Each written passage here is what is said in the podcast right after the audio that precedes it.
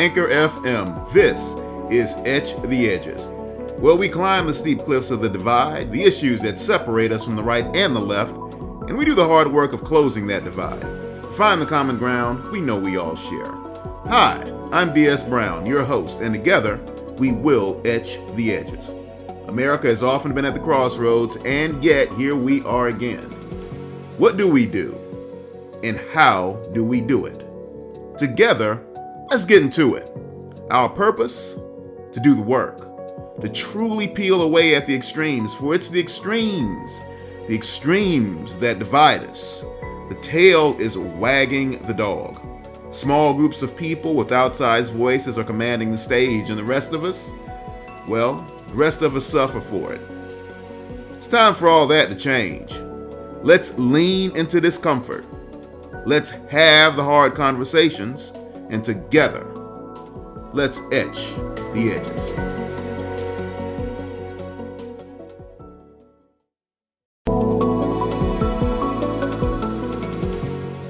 Welcome back to Etch the Edges.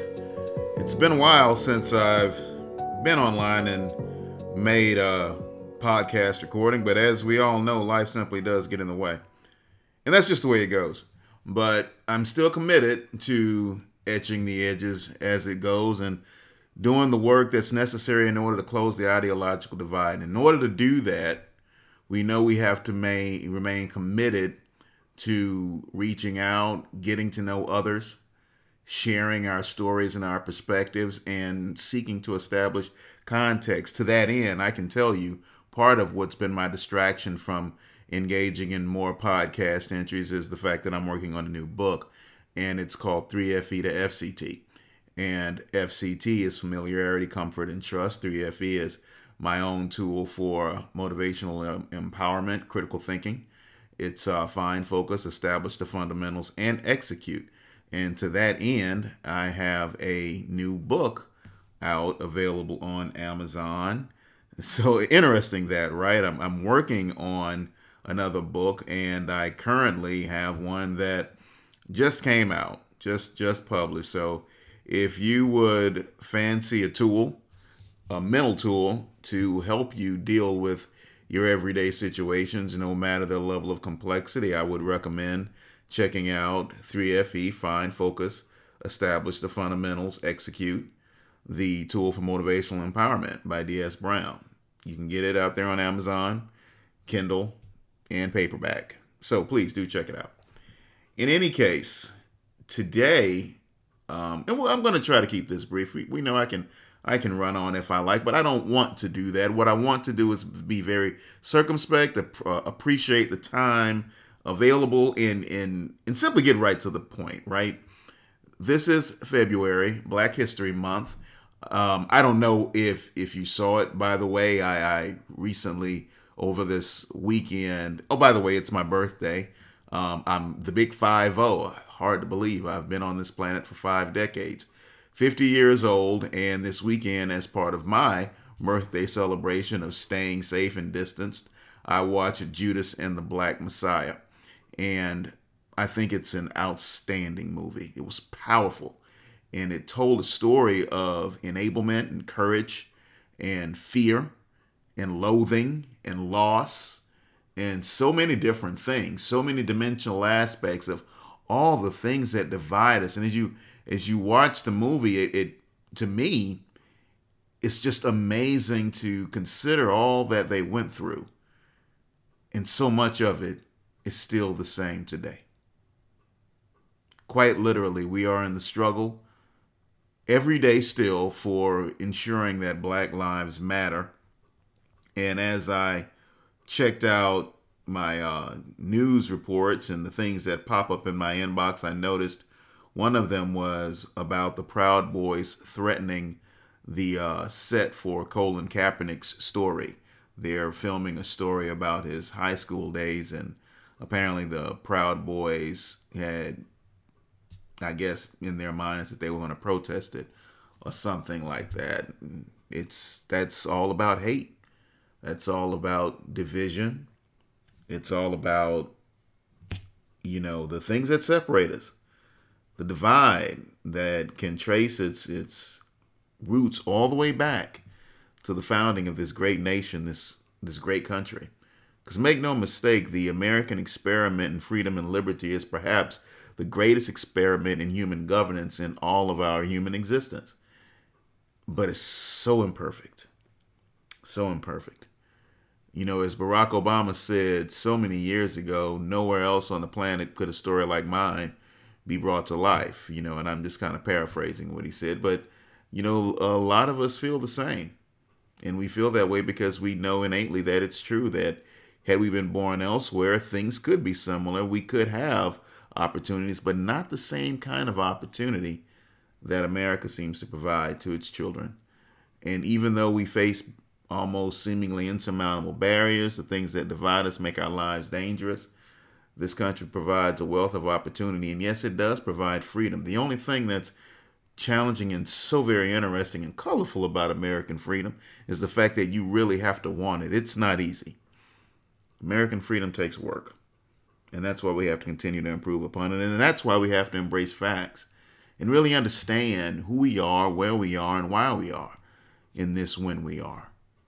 And when I think about that, I think of the when we are right now in February, Black History Month, and we have to celebrate, you know, the the accomplishments of people of color that tend to look like me, right? Funny. Do we do this for just one month? No, I celebrate American history, Black history, 365 days of the year. But we like to take this month, my birthday month, to highlight those things and, and talk about it in particular. And even though there seems to be some guy running for office who is a black person saying he would cancel Black History Month because somewhere within his frame of mind he thinks this is the right thing to do, I would definitely stand diametrically opposed to such a thing. And we could call them all kind of words, but none of those words would make a difference. He has something going on within his mental state that pushes him to think that that's what's right. He is definitely on the far side of the ideological divide as far as I'm concerned. And I, to be quite honest, would be interested in coming to understand why he thinks that would help us when there's so much of history we already don't know. You want to cancel a thing, and we're not even a third of the way in the voyage of truly understanding and highlighting the precious gifts that people of color color have contributed to this great nation and, and all the things that we've done to make it great. Sacrifices that have been made and the sacrifices we continue to make today. Would he just thrust all that aside? I don't know. But either way, he's running and we'll keep an eye on him as well. But I also want to take the time to briefly talk about some things that are quite disturbing to me. I live in Suwanee, Georgia, and you know, and here in Georgia, you know, we've just turned blue, you know, and, and we're highly we're, we're excited, we're appreciative, we're, we're we're incredibly excited by the fact that we were able to elect a black man and a young Jewish guy to the upper house in Congress, United States Senate. It was a momentous thing on the heels of shooting, helping to shoot Biden over the edge to make him the 46th president of these United States. We followed that up with a hat trick and put a black reverend and a Jewish kid in the upper house. That makes me want to sing about the upper room. But um, all that aside, you know, I don't want to lose sight of the fact that the aggressive, almost seemingly mindless opposition to their ascendancy is still out there. And I say it that way because, you know, that's how it seems to me. That's how I perceive it. And I don't want to castigate or throw arrows or barbs at people who, I mean, I, I saw the other day a, a, a woman was talking about how she was crying because Trump didn't win. And, you know, she was telling her mother how she was going to have to take her child out of school because, you know, um, socialism was coming and we were all going to be run by China. It's a fascinating thing. And she was a QAnon adherent. So there you have that, right? We can we have to dispel the QAnon thing. That that's that's a cult, and it's a dangerous one at that. But also for Black History Month, I want to highlight the fact that a lot of people, some black people, are talking about all the great things that Trump did for black people. And here in Suwanee, it, it reached my ears that someone was was teaching this in a local school and they said that out loud. It it was it was it was it was cold. It was depressing. And it was a breakdown within my own psyche to hear that and know that some impressionable child of color, unless his or her parents uh, were, were suffused by the thought and belief that Trump really was the greatest president to ever grace this this nation. If they didn't think that, then hearing that as a child must be incredibly depressing. I mean, we know that, and you see the penultimate result of his ascendancy, insurrection. That there's a teacher out there. In in you know the the right is very big on talking about institutions and indoctr- indoctrination and and you know taking over the, the the minds of the youth. These are the things that they talk against yet i fear they're in school doing it. Because see trump was not good for me as a black man. You know we can run it down the line and we'll start at the top when he became president, my child cried because she was afraid that some of her friends were going to get deported. When he became president, I didn't think it was good for us because, you know, even though they're big on talking about how the current president is part of a cabal of of evil and pedophilia, this this is a man who has had I don't know how many accusers um, come forward and talking about the way you know he abused women. He he was a my or is a misogynist. He is an alleged misogynist. Let me correct myself. You know those things are still out there. You know he this is the guy who said grab him by the pussy, and you know you don't want to invite that into your home for dinner. Now, of course, a number of people would because they're part of the QAnon controversy, but that is what evolved over the intervening years as our memories become short. I think about this woman who I saw crying, even though she's off the QAnon thing. Then she realized she had fallen down a rabbit hole of depression, but she talked about how much she loved her child. You know good and well you don't want a man like this associating with your child. This is a man who looks at his own daughter as an object. This is not a good thing he says out loud, you know, to black people, you know, um, I'm the best thing for you. You know, what else you gonna do? What else are you gonna choose? As if that really gives me warmth and comfort. When he said the thing about grabbing him by the pussy, I, I, I had to write him off. You know, you want a leader that's not only intelligent, but has character, that has integrity, not a leader that's going to kowtow, that's going to bow down to a foreign power. Of course, you know the, we can go to the Mueller hearings, and everyone will say on the op- opposing side that that amounted to nothing. But the fact of the matter is, when you look at the facts, he does not. He, he never had. He never stood up to Putin. He he didn't. To me, as a man, as a black man, as an American, I find that most distressing I don't want that in my leader. He's not good for me.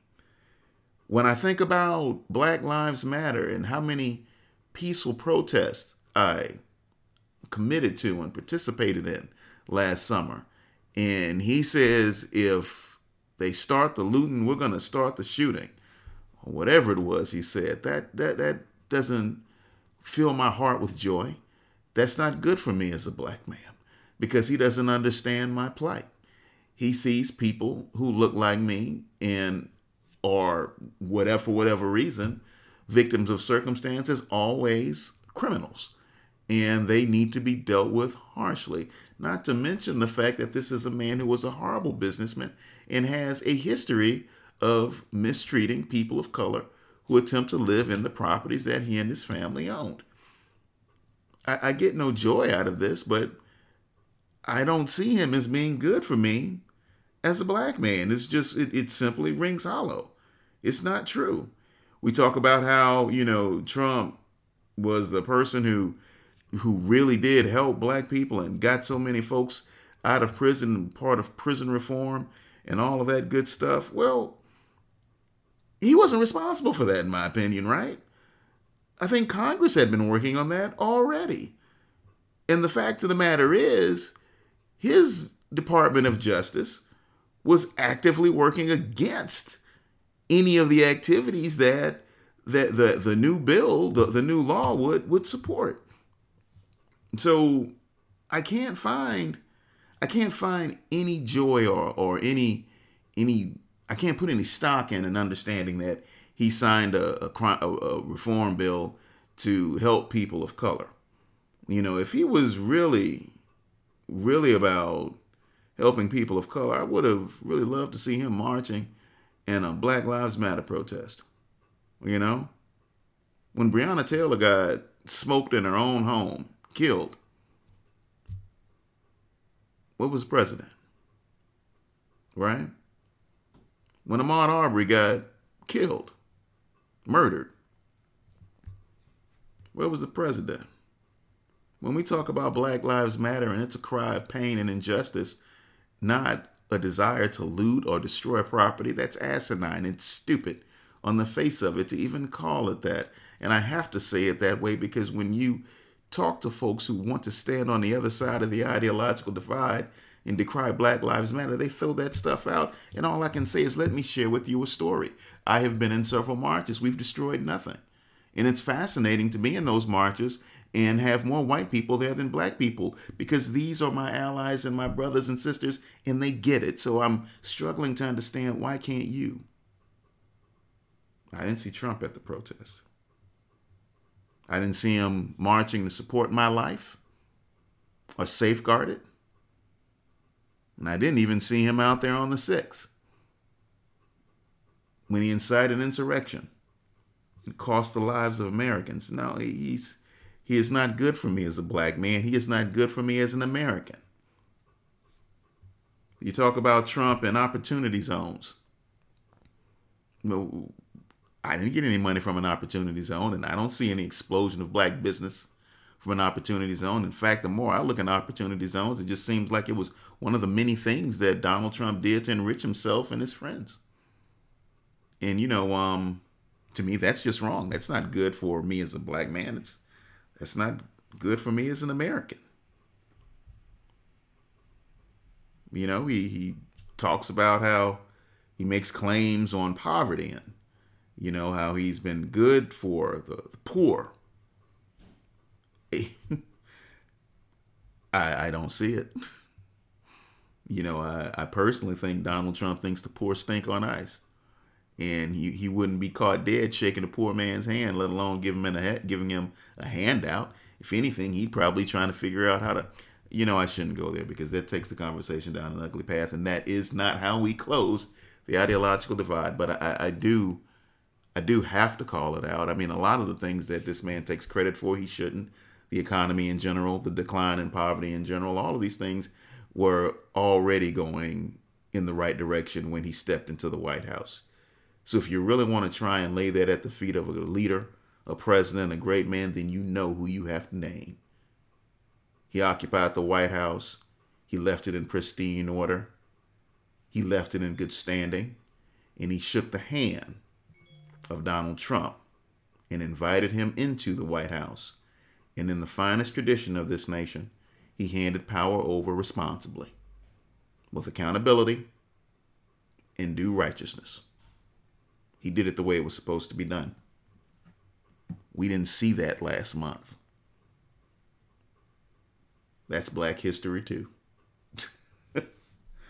and then uh then right behind it, right, we um we saw more black history made Thankfully, we've got a, a, a amazingly enough, you've got a, a horrible, and and if you still, and we do have to say this out loud, you know, right? You know, 70 million people voted to keep Trump in office for whatever reason. And I think that really is where the telling of the tale is most critical, why we have to do the work of closing the ideological divide, why I thoroughly believe in the effort to etch the edges. I think it's absolutely important because we, we have to tell the stories. And if we tell the stories, we get context. When we get context, we get understanding. With understanding, perhaps we can heal from the wounds that we cause each other. We can try and figure out how to close the divide. We can get an understanding of why you made the choice that you made, why I made the choice I made. And with that understanding, maybe we can find a better choice together. But thankfully, in my opinion, the choice of Donald Trump is in the past, and we have to take steps to ensure that we don't go down that path again. He's been impeached, but he wasn't found guilty. The Senate acquitted him. And we can clearly say why. It's it's plain. And I don't need to we don't need to cast aspersions on those people. The reason the GOP in large part still voted to keep, you know, uh, to acquit Donald Trump and you know let him continue on as he's as he's doing. The main reason they did that is because of power. You know, power in maintaining it is critically important to folks, large part, who lack character. And I have to say it that way. Because, see, what you really want in a leader, in someone who represents you in political office, is a person who does what's right for the country and the people, not for themselves. And that vote this past Saturday to acquit, especially after the minority leader, Mitch McConnell, gave the strongest speech necessary, gave the strongest speech that was a total indictment of Donald Trump. After that was said, it's it's painfully clear that the only reason they voted the way they did was to keep their jobs. You're supposed to go there and do what's right for the people and for the country. And the right thing would have been to vote him guilty, make sure he could never run for office again, and to hold him accountable. People died. People died in an insurrection. Can't stress that enough. In the after effects of his his horrible years in office, you've got people that are still lost in a cult. We've got years of cleanup to do. Our infrastructure, both physically and organizationally, is is in tatters to some degree. You've got cleanup to do from one end of the government to another. You've got tremendous debt, and all of a sudden, now in the middle of the pandemic, you've got people on the other side that want to be fiscally responsible. When for the last few years, they've been nothing like that at all. They've been anything but fiscally responsible. And of course, there's just the plain outright lies that have been fomented from from one end of the country to the other to travel all around the planet. These are the things that I'm thinking about all as part of black history, American history. Interesting, so to speak, right? But it's where we are. So I say all that to say, you know, um, closing the ideological divide is still critically important. Understanding the issues is a must. Stay informed. Without equivocation, one can say that President Donald Trump was not good for the black man or any person of color. And to be quite honest, he wasn't good for the white man or any American. That much is really plain. He simply wasn't good for the nation. And in the final summation, at the very end, his actions were traitorous. And to add insult to injury, he's not being held accountable at least not by Congress. But there is hope. There is another, as someone once famous said in a great movie. There is an, in fact, there's more than one others that would, that are currently taking steps to do what's necessary. And we, we can take some small amount of, of solace in that and hoping that as the years go by, those actions yield fruit. Because make no mistake, Donald John Trump is guilty of many things, and he must be held accountable for at least some of them. In the meantime, we'll all be about the business of trying to make America greater than it ever was. We took some steps forward, we took some steps back, and now we're moving forward again. And though it's poisonous, it's poisonous on the hill. I think where the change really needs to be made is out in the nation between you and I, and you and you and you and the other you and the other. We've got to close the ideological divide. We can't shut the door. We've got to get off of Facebook. We have to stop with all the poison. We have to be reasonable. We have to let go of the anger and we have to talk and we have to share.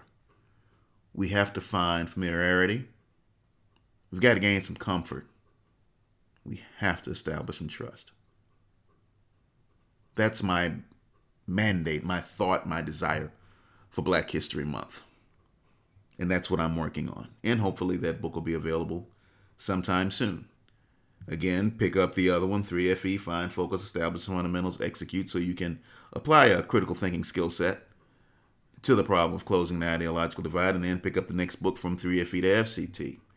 Critical thinking as a skill in order to go out and engage people appropriately, not with anger, not with rancor, not with hate, not with so much passion and negative energy that you just refuse to listen, but with the ability to say, Who are you? I am. What do you like to do? What's important to you? If that's so important to you, what do you think we should all do together to make that thing better? And is that something that's important to me too? You know, simple things like being safe, being healthy, having access to health care, educating my child, being able to feed my family, meaningful employment, being able to thrive. These things are important to me. Are they important to you? How do you think we can establish those things and make them mainstays in all our lives? And by the way, the person around the corner that's standing on the other side of the Walmart with the sign that says money for food, can we do something about that together? Help that person? Can we help each other? Can we be our brothers and our sisters' keepers?